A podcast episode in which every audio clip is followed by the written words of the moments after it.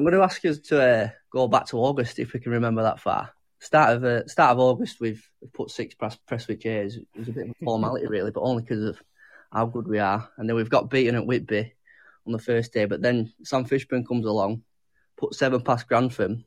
We're going into bank holiday Monday at Atherton. One four on the bounce. Are you getting ahead of yourself or anything like that? Yeah, I think you always do. I think you know. I, would love to say, oh no, we, we don't. You do. You you get carried away with where you are. I thought we were dead unlucky when we got beat by Whitby. I mean, obviously we had ten men for seventy odd minutes because Carps got sent off, but I still thought we gave a decent account of ourselves, and we didn't know that Whitby would be a playoff chasing side come the end of the season because I didn't think they would be. But they obviously had the best striker in the league. I think it's just been sold to Darlington today in Hazel. So, so yeah, I, you know, you, I felt we almost felt a little bit of pressure, which was a bit strange after one game. But we felt like we had to go to Witton and win. We took a massive risk on Sam because we knew very little about him, and he just, it, you know what, Sam Fishburne's a really interesting footballer because you could look at him and think you're not actually that good, but he puts the ball in the net. Yeah. And sometimes that that's what's going to stand him. He'll have a career that kid because he knows how to finish. He knows it's not just that. He knows areas of the pitch to go into, and at that age, he hasn't been coached that, and that's just a natural thing for him, and uh, and that's why he'll do all right. So losing him, when you look at the season, and there's loads of sort of mitigating circumstances and things that we've been frustrated by, but that was probably the start of it. You know, expect we expected to have him. The deal was until the end of January. Yeah, eight and six was, speaks for itself, really, doesn't it? Yeah, and he was gone in gone in a month, wasn't he? So, and obviously replacing you can't replace them goals without spending a lot of money. So yeah, we went to Atherton thinking that we were probably a little bit ahead of ourselves, and we really struggled at Atherton. I don't know why it is, but we've always struggled there. I think we get stooped down to their level. Yeah, and I think that's the case. You talk about the, the points we dropped this season against Grantham at home, you know, Witton at home. You know, they're the two teams that went down, uh, and we couldn't finish them off. And I always think it's teams that, if I was playing against us, and I don't think teams want to do this, and that's why we beat the top teams. I think you play against us with a low block and say, "Go on, then, beat us." And I'm not sure that we always can. I'm not sure we've always got we've we've got the players to dominate the ball. I think we're a much better side when teams come on to us and try and beat us, and we go, "Go on, then, try and beat us." And then we've got enough quality when the game gets a bit stretched or they overcommit a player, and we can find a pocket. I, I think that's the sort of side. We're almost like a counter-attacking side sometimes. But the teams that come to us and think, "Oh, these are a good side," you know, these are up there and then they sit in, it's a real problem for us. And uh, and we've been trying to fix it for a while. We've been trying to do different things and work on different ways, but we ju- at the moment we just haven't got the that answer just yet. We got beat at Atherton, of course, and that led to a, a run of four points in eight. So after maybe getting ahead of yourself, we were all worried because there was a, quite a bit of inconsistency. Yeah, there was a really tough. The, the toughest period of the season was when we lost at, at home to Gainsborough, at home to Stafford. That's it was really frustrating because when you look at those two games in isolation, we could replay those games ten times and we'd have probably won seven, drawn two, and lost one. And I mean, the Stafford game, they had two shots. Oh, sorry, the Gainsborough game at home, they had two shots on target and scored. They beat us twice on break, twice from two corners, and you just sort of almost, you know, football kicks you when you're down, doesn't it? And it and it, it you're getting a little rut, and it's hard to get out of it sometimes. And we've gone in. It's been a weird season because we've gone in spurts. We've lost five or six. We've won five or six. We've we've you know we've never really had that win two, lose one, draw one, win two. Never really been like that for us this year, and that's because I, I think analysing it that yes, we've had a an aging squad. There's no secret of that. Have we pushed some players a season too far or asked too much of them at, at certain ages? We've I've I've always felt this year we've always been one big injury or one lengthy suspension or two away from big trouble. And obviously, when we lost, I'm sure we'll talk about it, but when we lost Reese and, and Dawson, um, you had to replace two of them, and now you can't have any injuries, and now you can't have any suspensions. And go right fast forward to Mickleover, five or six of them on the pitch against Mickleover shouldn't have been playing. They were dead on the feet. So, yeah, we ran out of gas, but ultimately we didn't have the squad depth to deal with any problems that we might have had. Uh, I mean, we've dragged Tiggy through 36 games, and he's you know he's had limbs falling off at, at one point. But I mean, that's the the measure of what sort of character he is because he would he would play on one leg. But um, but you're not going to get the best out of anyone when it's like that. So yeah, we just didn't have the, the depth, and in them sticky sticky moments, them sticky periods, we were looking to maybe refresh things and it's a tough old market. The the the player market's been really weird this year because I think because of COVID, I think because lads have just stayed where they are generally and you know got back into football and got back in the swing of things and all of a sudden now the player market in the last week has just exploded with recruitment coming out of our ears and, and all that sort of thing. But yeah, the, the, the toughest period for me was before Christmas. I don't know what month that was, probably October, November when we when we lost them two home games, and I think we were three or four, five without a win. And I've never experienced that at Lancaster, so you know it was a bit new for us as well to to obviously have to find some of the answers that we maybe haven't had to find before. Well, that spell you're talking about lack of depth, and that was one of a few mitigating circumstances to really getting going. But there can't have been many individual moments that set us back more than Calperthwaite getting sent off at Morpeth. Uh, honestly, the the I've got a list of them. I wrote a list ju- just for my own peace of mind, really. And as I was writing it, I was like, "Mark, you're making excuses here."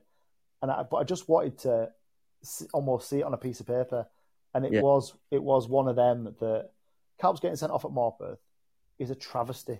And I know that we shouldn't talk about. I mean, I got myself in bother. We we we, we published a an interview with me after that game, and it got taken down after about five minutes. We were warned basically to take it down because I couldn't contain myself. I, I listen. I, I have a hate hate love hate hate relationship with referees because there's so few not good ones, but so few sensible ones nowadays. I think, and I think they're all they're in actually a race to the top themselves.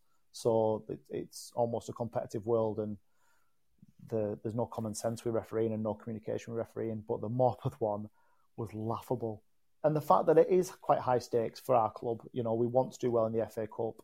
I I thought we had the measure of them. I mean, forget the sending off. What about the fact that we hit four clubs on the back of them appointing a new manager this year? We were the next game for all them clubs, uh, and Morpeth was one of them. We hit them. There were other three. Uh, so what we hit Warrington on a new manager, and they beat us 5 mm-hmm. We hit who else did we hit? There was two more. They'll come to me in a minute. Well, that was weird. Warrington it got beat five one, but we were in the played game. Really well, played, played really well. Uh, we made some individual errors that cost us, but I think we create. I mean, the good thing that we have is we have great data. I mean, Dom, who does the analysis for us, fantastic. And I know that games aren't won and lost on data, but it does give you a good idea of what's gone on. I think we have 11 shots on target and didn't score. But when you look back at this season, mate, the, the, the fact is we haven't scored enough goals, and that's that's ultimately what has what has cost us. Because in the marginal games where we've previously, you know, just nicked a one 0 or whatever, we haven't had that threat or enough of that threat. Uh, we had a couple of tough moments, to be fair. And again, as I say, we having having to find the solutions to some of that stuff is new to us because we've not really experienced it before here. So in that spell in the autumn going into the winter, we, we kind of pulled ourselves out of it a bit. We beat Hyde, Killifin scored there, and then we beat FC United. We've beaten seven of the ten teams above us. Why are we so much, supposedly so much better with our backs to the wall? Well, my, my, my first thing would be, I, I, like I said before, I think our style of play or the, the players that we've got suit come and beat us. Then we, you know, we those I know yourself and, and a few of us sort of like to to analyse the way we set up and the things that we do. If you look at us, we are generally a three-five-two, but we're like a modified three-five-two. We play with one striker in a, in a midfield box. So we've got four players in midfield. So we say to them, right, you can't get down the middle to us. We, we block the middle off and say, right, you can't play through us. You can't really play over us because you're playing into Teague and Steely and big, strong centre halves. So your only way is to get down the sides to us. Um, and I think South Shields at home was a great example. I don't know if you were there, but I thought they gave up. That's what I thought. I thought South Shields when we worked when they couldn't they could work us out, but they didn't know how to change it. And I think that's because I'm pretty sure uh, Graham Fenton would have known how to, how to change it, by the way, because I think he's significantly better than Kevin Phillips is. As a Good job if German saved him from top spot in it. honestly, unbelievable. Um, but and I, I, I don't know Graham Fenton particularly well, but my dealings with him have always been really good, and I've thought, yeah, you know what you're on about. And um, that's a good example. I think when we frustrated them, they almost got bored of, of of doing the same thing and not getting any success, and we then grow into games. Um, there's no doubt that we are. Uh, there, there was a start. I had a start, and it won't be the same now because it was early in the season. But it was something like in my time here, we've only been beat five times or four times when we've scored first. And we're always that, I think we are that, get your nose in front, give yourself a platform, you know, make yourself difficult to beat, be resilient and robust and resolute. And, and I think that's, that is the, the model that we've worked on. We'd like to change that and we've got plans afoot to try and alter how we play a little bit next season. And I know there's loads of work going on the pitch because our pitch is horrendous or has been horrendous, and that sort of dictates how you play sometimes. So yeah, that, but and I do think that we've got some big game players. You know, Andy Teague doesn't have any worries about playing South Shields at home because he's played them sort of games, and that's where experience does come in. And uh, and I think the emergence of people like Christian Sloan who've got energy and work rate and desire. You know, we do raise our game, which is frustrating for me. I have to be honest. It's frustrating that we can raise our game. I said to the players against when we played Witton, it's pointless. I think we'd won four and drawn at Buxton, dragged ourselves back into it, and then got beat by Witton in a game that both teams needed to win. Um, so we went for it and they went for it, and all of a sudden big gaps appeared on the pitch and, and they capitalised. But my message to the players was you can't pick and choose, lads. When you that's why we haven't been where we we sh- we felt we should have been because you can't pick and choose when you raise your game and when you raise your work rate and when you, you know, you can't just be up for the big games against the big clubs because you feel you have to be or you'll get heavily beat. And you think you'll roll Witton over because no team in this league gets rolled over. We've seen it with, you know, Grantham. Grantham beat South Shields two games to go. Our yeah. last game of the season. There's no cliche, isn't it? But our league's like the championship. Everybody beats everybody. There's you don't get rollovers. Yeah, as I said, we've beaten seven, seven of the ten teams above us. Four points off Buxton. Yeah, four off Matlock. Oh, three off Matlock. No, yeah, three off Matlock. Um, three off Shields. Yeah, I, th- I, don't think anyone took four four points off Buxton. Four off Morpeth. Four off Morpeth. Yeah, yeah. I'd be happy never to play Morpeth again. By the way, it's one of my least favourite places. I hate it. I Got hate a good it. stat about that uh, trip in a bit. You've, I'm going to bring this question forward because you started talking about it in your three and a half years, pretty much set up in a 3 5 2, 5 3 2, whichever way you're going, really. Yeah. Is that yours, or is that what we've got? Well, when I first came to the club, that first season, we played uh, a 4 4 2 diamond for most of the season. And we we played with split strikers, which was generally Blinkhorn and Carsley, or Blinkhorn and Norris sometimes, uh, or Blinkhorn and Killerfin. They would be your sort of split split strikers and we again we made it really difficult to beat. We did loads of work on sending a, a, a wide diamond mid centre midfielder out. So Rob Wilson did it really well, where he would just go and screen aside and stop a fullback getting out. And again, play down the middle and try and try and break us down. the teams couldn't. As the as the season went on, it developed that we we got obviously Jack Armour in um, that second season, and we started to develop playing with a, a back three, and it sort of worked for us. So it was a bit experimental. It is a system that I've not really used at, at Rami, for example, or, or at Nelson, but we stumbled across it and it and it worked. So we just started developing it, and as I say, we we, we have modified it now to play with two tens in midfield and and a single striker, and it, we can release another striker up there if we need to. But yeah, it, it it's our preferred shape. It I think every I think from what I've seen in this league, you either play against that or you play against a pretty bog standard four three three or four four two three one. I think only Witton manipulate a little bit, and Steve Chettle at Basford used to change shapes a lot, but he doesn't anymore because he's not there. But yeah, it's um, I think you play against one of them two shapes, and they generally, if you're three five two against three five two, it's who does it best. If you're three five two against four three three, you're playing against one striker, three players against one striker, so you can release a player to, to try and you know get you out from the back a little bit or start the play or whatever. But yeah, it, it we fell upon it really. We had the players to do it. I think we've still got the players to do it. We are recruiting to it at the moment, um, but we're also recruiting with with a change of shape in mind if if we saw need. I seem to remember you playing it at Guiseley the first time I remember it in FA mm-hmm. Trophy. Well, we had Steve Williams. We had Steve Williams. We had uh, Craig Stanley, and we had uh, Paul Dugdale, who was playing as a left side centre half as well at the time. So we sort of had the players to do it. And yeah, I always think with a new shape, players take confidence. If they win, they take confidence, and you can almost, you know, the players like not excuses, but like reason. So they like to think if we've come off a bad run or we've changed something it's worked, the creature's a habit. So they want the same. They want, you know, we went to a four against Mickleover last game of the season, and the amount of players since that have said that shape doesn't suit us. It doesn't. We haven't got the players for that shape, and they're probably right. It's a big change there, going from three. It, it, it is a big change, especially when you've got um, centre halves who are probably not that mobile.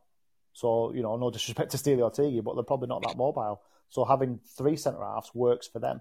I mean, I, I would Loney at middle doing that kind of running, and then the two. Yeah, yeah absolutely. You protect them, yeah, and I think Kalps will end up playing um, as probably a right-sided centre half because I think in the games where you play against one centre forward, Kalps will be released to almost step into midfield and start things off for us. And because he's such a good, so good on the ball, then he'd give us a little bit of a different angle. You can then push your, your holding midfield player on a little bit, and you just create a different dynamic to, to, to your building of your attacks. And that might be the solution that breaks down some of the teams that sit in against us. We'd have to work on it, but yeah, I think we've got the players to do it. We are recruiting to it now, but we, we've also we're also recruiting to players that we think right. Well, if we did have to go to back four, who would play in that position? I mean, we don't really have a right back at the club, so Sam Bailey is a, is a very good, very effective right wing back, but by his own admission, you put him into a, a, traditional right back. He's not a defender by trade, so he's a little bit of a square peg in a round hole. So if we went to a four, there was always bits of it that we weren't quite happy with. So so yeah, it's um, we're very early to be suggesting what we'd use next year, but I'd be very surprised if we're that far away from what's what's worked for us. Square pegs in round holes. That was that was summed up at Stalybridge. I think that showed how that game on Bamber Bridge yeah. Liam Brockbank is kind of everybody knows how good he is. Everyone knows how good Sam Bailey is, but I think it really highlighted how much we miss him on the right hand side. Yeah, well, absolutely, because we, we, we have built a team around two wing backs causing problems for people. You know, I, I always think that with Liam and Sam, slightly different. They actually occupy different areas of the pitch in terms of how high one gets. Brocky's a lot higher than Sam Bailey usually. Um, but you're asking questions of, of back fours, you're saying to those those fullbacks, especially teams that want to get the fullbacks on and want to create overloads in wide areas, you can't do it against us because if you leave Liam Brockbank down one side or you leave Sam Bailey, they'll hurt you. Um, so yeah, we, then I mean, I thought actually Bamber Bridge at home. I thought Bamber Bridge away, we were very unlucky. I thought we again we should have got something from that game. Bamber Bridge at home, if the goal had been allowed that Joe Rodwell Grant scored, for getting there first ahead of the goalkeeper. But again, referees go off like car alarms in the night, don't they, when a goalkeeper's involved? Um, they're they're a protected species. So I think if that was a if that was allowed and it had been one one, I don't think anyone would really have complained. Yes, they are they have a real clear style of playing, and actually they're a bit longer than I thought they were going to be, and they were pretty good at being at being a bit longer.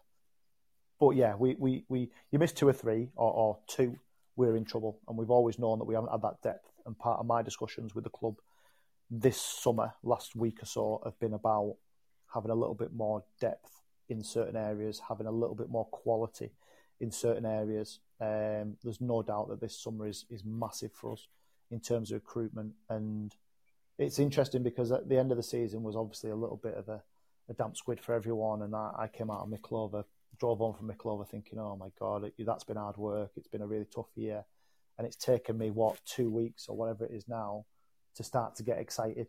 So you know, I've had some really great conversations with our current players this week. I've engaged six, seven new signings this week. I think we've got two or three done, and all of a sudden you're thinking, "Oh my god, I want to get back in." And that I'm, I'm pleased I'm like that because certainly at times this year I've been like, oh, I could go and play golf at a weekend at the moment because I think and I think that's COVID. I think it's getting back into football.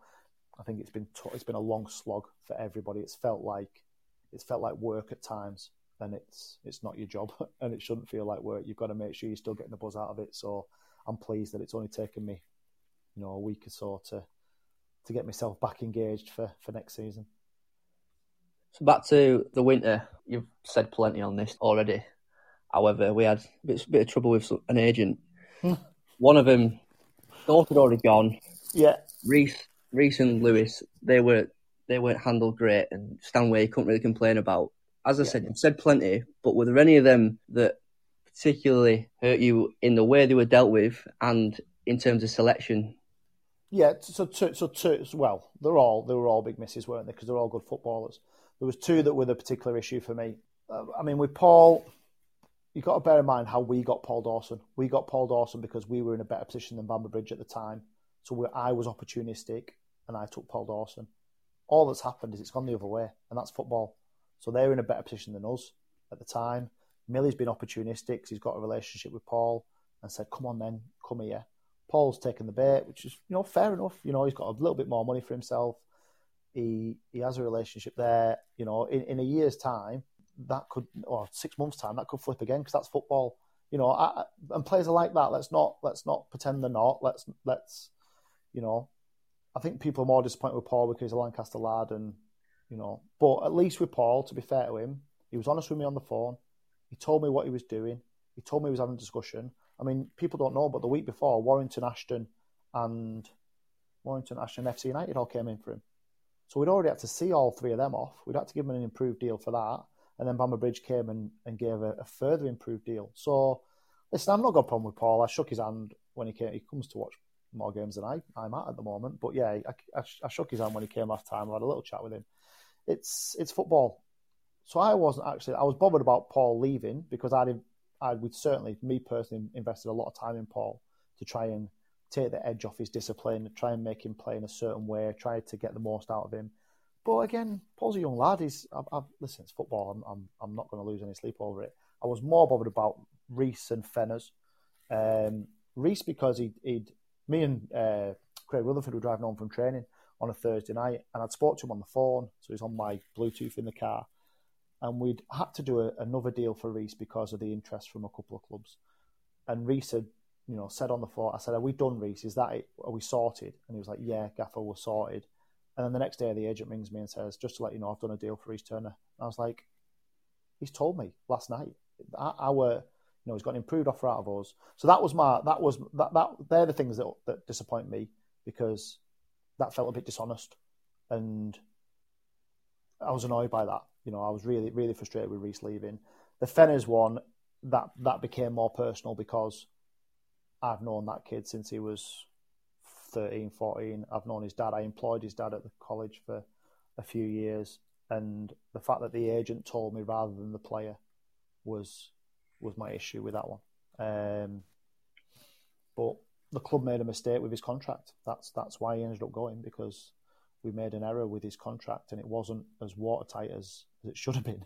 So uh, Macclesfield were opportunistic, and we've learned a lesson from it. We, it won't happen again, but you know, they're, they're three players that would all be in your starting 11 most weeks. Um, so, so they were the two. Reese and Fenners were the two that really disappointed me. Um, obviously, Fenners was naive in terms of what he said to, to Macclesfield's press. I, certainly don't think he meant it that way, but it, it didn't come out great. to be fair, I spoke to him, and I think in being complimentary, it accidentally, I say accidentally, only yeah, unintentionally, yeah, stepped on us a bit trying to impress his new club. Yeah. But unfortunately, it sounded like he was hammering his old club. Um, so yeah, it was that. Yeah, and I think that's again that'll be lessons learned for everybody. The, the, finally the Will Stanway one. No real qualms over that, other than the agent. You know, they rang. The, the problem with Will was they rang us on a Friday night and said Chester need a goalkeeper tomorrow, and I said, all right, uh, tough. you know, you can't have a goalkeeper tomorrow because my priority is Lancaster, and they offered us a few bits and pieces and a friendly, which they're not really forthcoming on keeping to their promises at the moment. Chester, they're not really responding to us in terms of a friendly, uh, and I've no problem chucking them under the bus because that's not the way to behave. Um, but we so we ended up trying to work a deal out for another goalkeeper. We ended up getting one, and uh, and Will was allowed to go, which is probably the right thing to do. The, the circumstances weren't great with the agent, and you know the the fact that this agent, this particular agent, is uh, he, he, rings you up and starts kicking off and swearing down the phone, and you know, it's just a just a sad indictment of what the power that agents think they have and what they're willing to do to get their players out. I mean, I'm dealing with agents every day at the moment. Some of them are fantastic, some of them are horrendous, um, but we won't allow. You know that my stance with all the players since that is that no player will play for Lancaster under that agent at the moment because he's banned. I think we're banned from him as well. To be fair. Yeah, I believe so. Yeah, I believe so. I was uh, just doing my season review today, and to remember the circumstances with all the goalkeepers, I had to go through all the supporters' bulletins because I just could not remember chronologically. What, what have we had? Nine. We had nine. It might be ten with Steely. I didn't want to put a figure on it because I think it's nine. get pulled up for it. Yeah, it was, uh, and again, the irony of that is, I mean, obviously we could have taken Sam Ashton in the summer, and we made as I made the decision not to take Sam Ashton, and based on the fact that you know, listen, people get a year older, people move on. Sometimes you've got to take a risk with things. I thought Sam had had a little wobble the season, not the season before, but the season before that, around Christmas time, and had lost a bit of form, and then you know he's two years older than that, and all that sort of thing. So I made that decision. We could, so we could have had Sam, and then you always run the risk of regretting those decisions if things don't work out, and they didn't work out. Obviously, Matty was brilliant pre-season, but you've got to bear in mind that young goalkeepers, especially, you know, they go through tough patches and he had a little tough patch, and then we we looked about making a change. We got the two young kids in from Blackburn, who I thought were both very good, and then they got recalled from because due to COVID, and then we had another one on loan, and then we Will came in, and it just yeah, I've never known anything like it. But the irony of it is, nine or ten goalkeepers, we only actually dropped one of them, so everything else was a an injury, a suspension, a I mean, the FA Trophy was unbelievable. The lead up to the FA Trophy game at Liversedge, Ryan Hogarth started, ended up start playing in and did really well. To be fair, at seventeen, they were rubbing their hands together. I yeah, they thought we were laughing. Tried to knock him off the pitch, and he just wasn't having it.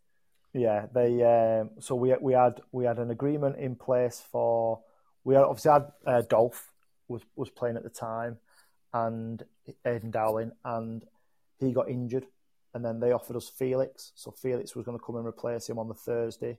Oh no, it was Tuesday night game, wasn't it? On the Monday, and then he got COVID, and then Mike Alexander was going to come back in, and then we were past the deadline by the time that had happened. So we tried to get three keepers for the game, and the only other keeper registered was um, was young Ryan.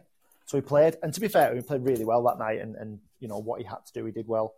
But uh, just the, the the circumstances again, I've never had situations like that when you've got a, when you've got to use use nine ten goalkeepers. So yeah, one of our priorities is to secure that position into next season. So whether that's Curtis, who's got a sort of a deal from us and a deadline for us, uh, whether that's Curtis or whether that's a couple of the other irons that we've got in the fire, that will be you know one of the first things that we do this preseason.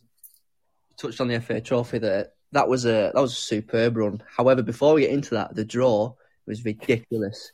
Four game, 850 miles we travelled around trips. I'll just go through that quickly. Witton 69, Gainsborough 143, Liversedge 84, Morpeth 129. That's Leland back. Liversedge was the best performance I've seen because I wasn't at Whitby in January. That was brilliant. And Morpeth was a great day out, and we were really unlucky there.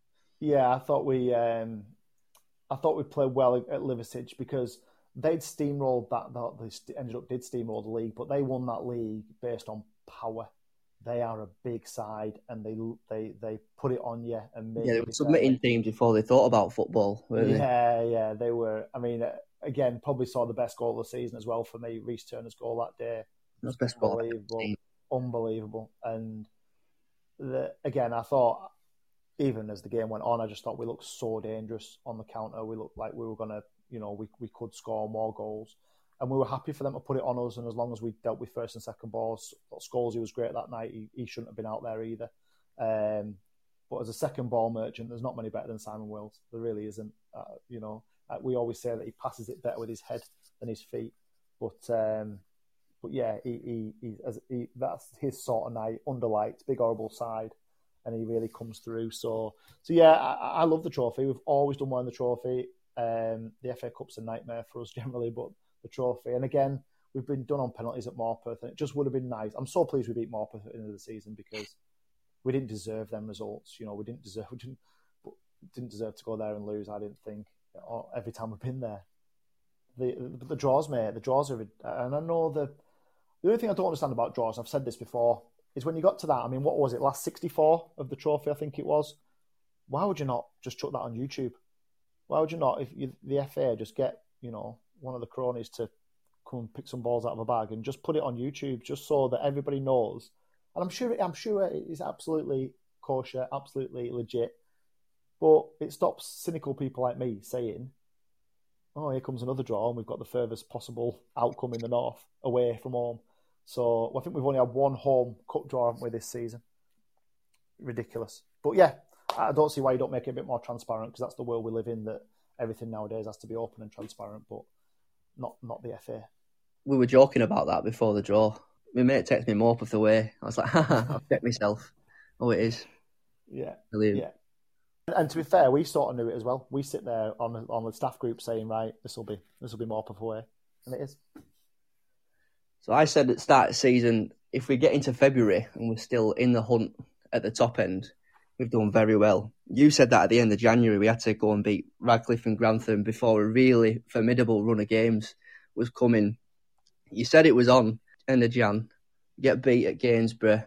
It's back on again after those unbeaten runs.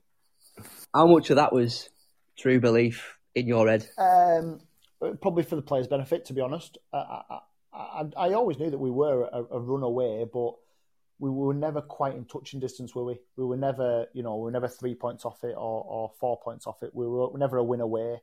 We were always two wins away at best.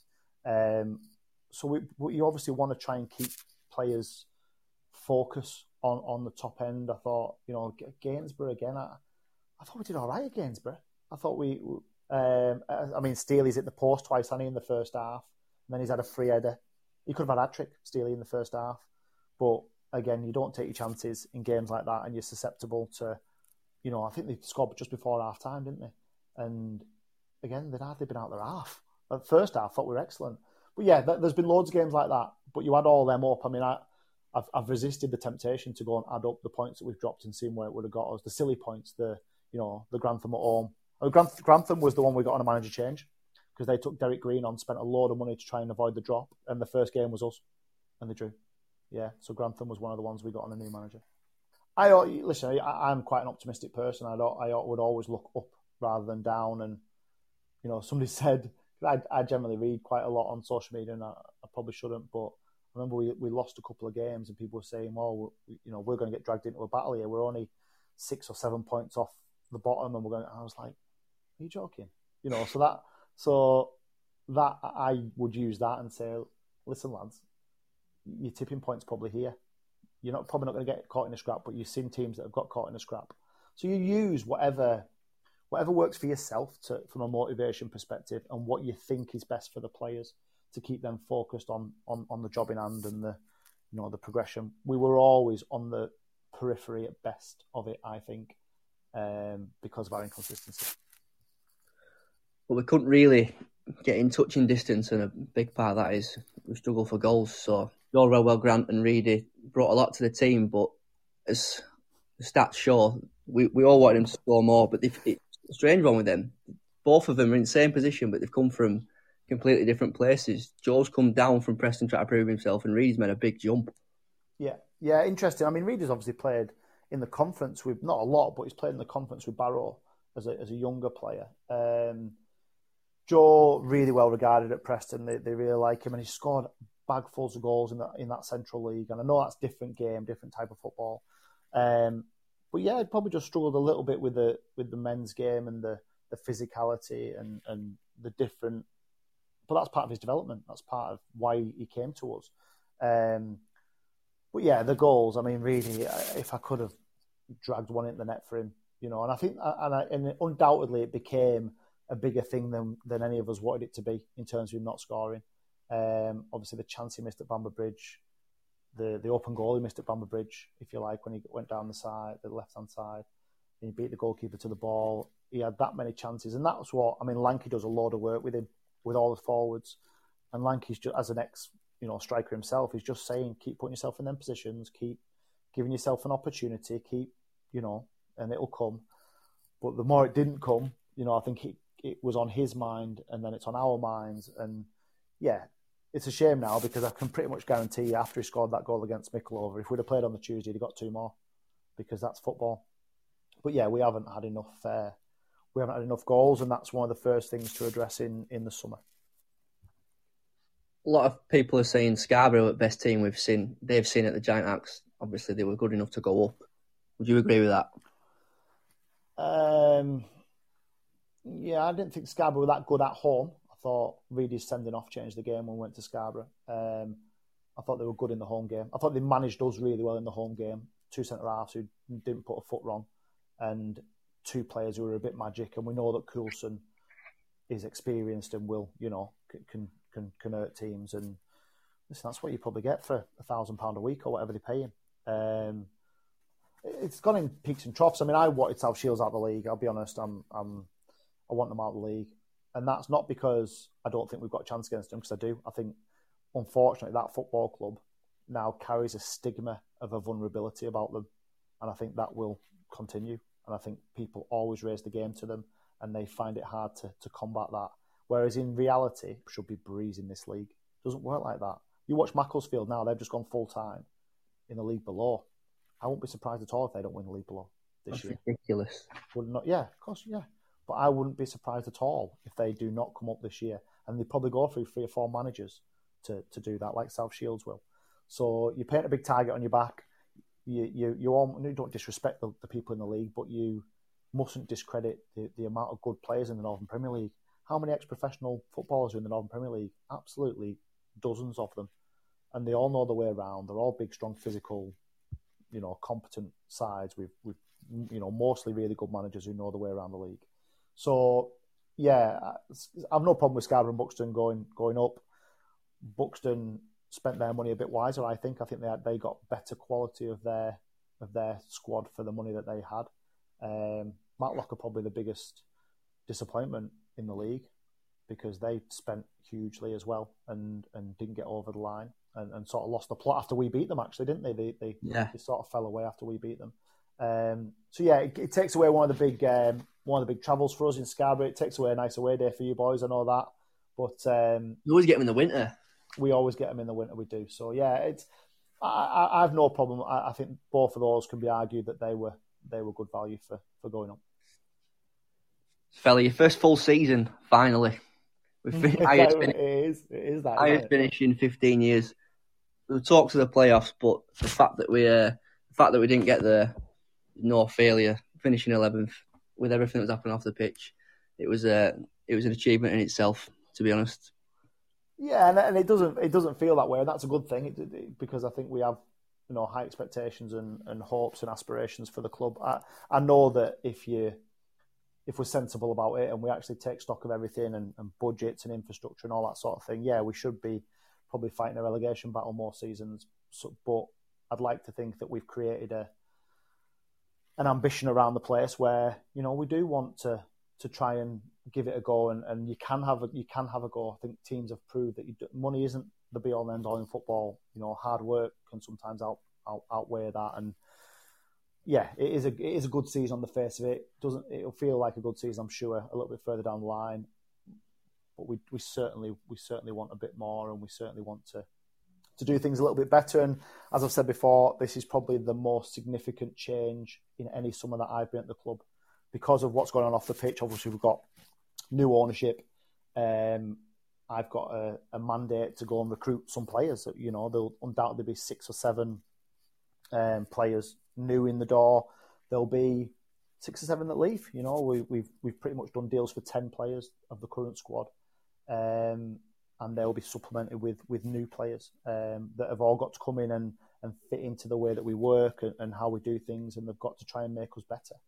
But I am excited about it. I, I, wrote I wrote eight names down on a piece of paper today, which I'm obviously not going to tell you, but I wrote eight names down that I think are real possibilities of playing for this football club next year, and they are good players. They are really good players, and they will make us better, and they would, you know, potentially take us to another you know, a, a future progression. Um, and yeah, if the club finishes top 10, top eight, God forbid, top five, then that would be an amazing achievement. But like I'm saying to the club, we've got to prepare ourselves just in case. You know, I, I always remember that Stuart said to me the the season that we got stopped for COVID. I think we what we were fourth or fifth when the yeah. in in the March, and he said to me, uh, "You can get in the playoffs by all means, Mark, but don't win them." And uh, obviously tongue in cheek, but that was more to do with the fact that there was a concern that our infrastructure is isn't isn't there yet, and so my challenge has been to the club. Right, you know, how would we manage York City, Chester City, you know, how would we manage them clubs coming with a thousand fans, for example? How would we segregate? How would we we need water on the other side of the ground? All them sort of thing. We need a better pitch. So yeah, but but just in case, you've got to, we've got to be ready if, if that opportunity arises. So I will go into the season next year, mate, with the same optimism. I'll recruit by telling the players because this is what they will be told that we are aiming to get you know up and up and in and around those playoffs because we we think it's achievable, um, and we'll want them to buy into that as well. So yeah, on the face of it, it, it's it's been a long season, mate. It's been the toughest season I've ever had in football, but I am looking forward to a fully normal season. This has been a normal season without being normal because of COVID, and it's felt a bit weird. But I just want to get back to football as we know it and as it should be. Felly, I've got far more out here than a bargain for. I, I, can't stop, mate. That's my problem. The, the, the poor guy from the Guardian rings me every week and oh, banking on it, mate. Can't get off the phone. Thank you very much for joining me, mate. Thanks for your time. No, you're welcome. Thank you. Thank you for having me. Enjoy your summer, mate. See you later. Top man. See you later. Thank you.